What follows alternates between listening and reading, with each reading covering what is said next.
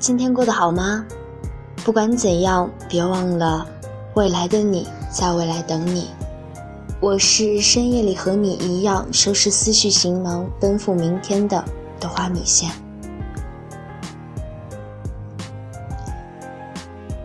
每一个不曾翩翩起舞的日子，都是对生命的浪费，所以，大多数人都死在了二十五岁。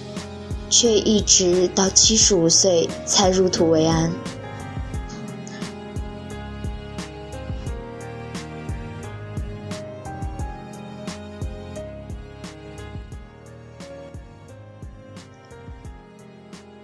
今天豆花米线想要跟大家分享的文章是来自于马先生的：“我们是如何死在了二十五岁。”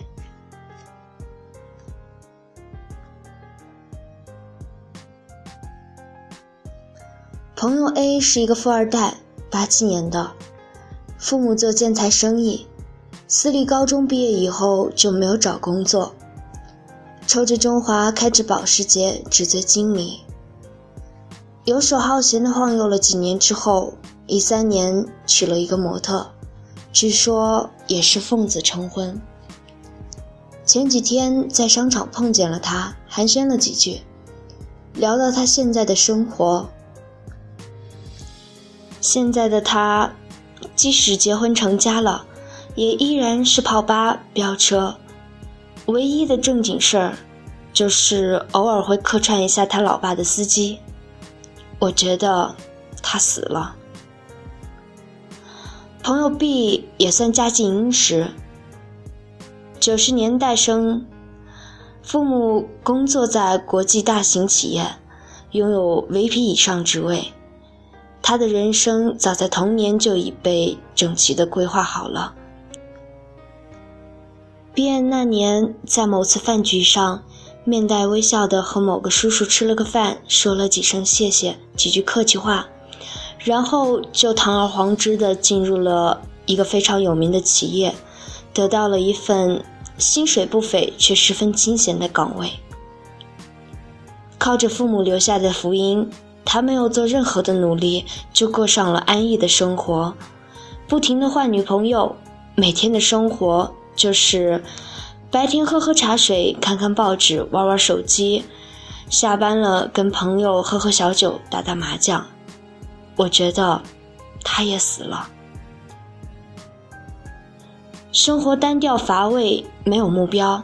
这大概算是一种毫无意识，只想着进食的行尸走肉吧。不过，我觉得 A 和 B 是幸运的，父辈的努力让他们可以用富贵的死法死在了安逸。但我们中的大多数人并没有这么幸运。二十五岁的时候，我们大都过着迷茫的生活，怀疑人生。又不知所措，对未来的十年要做工作，住在哪儿，和谁一起，什么时候才能不用数着发工资的日子过生活，什么时候才能还得清信用卡，不确定要摸爬滚打多少年才能获得一份自己喜欢、体面而有意义的工作，会不会有一个幸福的家庭？这个家庭能不能长久？带着这份迷惑，找了一份差不多的工作，勉强糊口，找了一个差不多的对象，凑合过日子，不再奢求理想，每天重复着过往机械的生活，日复一日，年复一年，直到死去。我们中的大多数人死在了二十五岁，死得糊涂，死得也憋屈。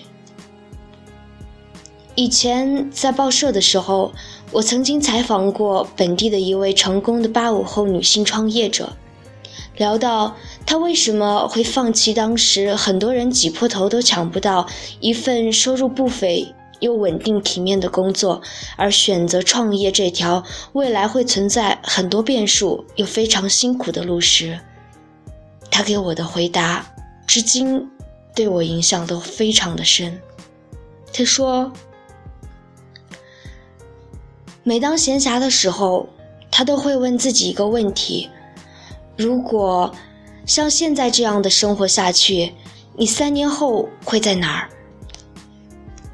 如果答案不是你喜欢的，那现在就该做出改变了。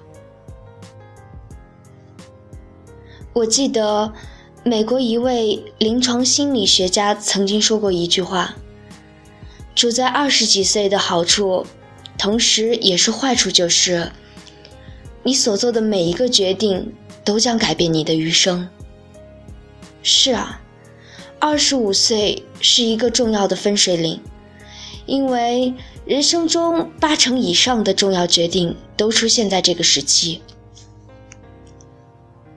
跳槽、工资增长、结婚，大脑也在到达成年发展期后结束了最后一次急速增长。三十岁以后就不可能再像二十岁一样了，就算你什么也不做，不做任何选择，本身也是一种选择。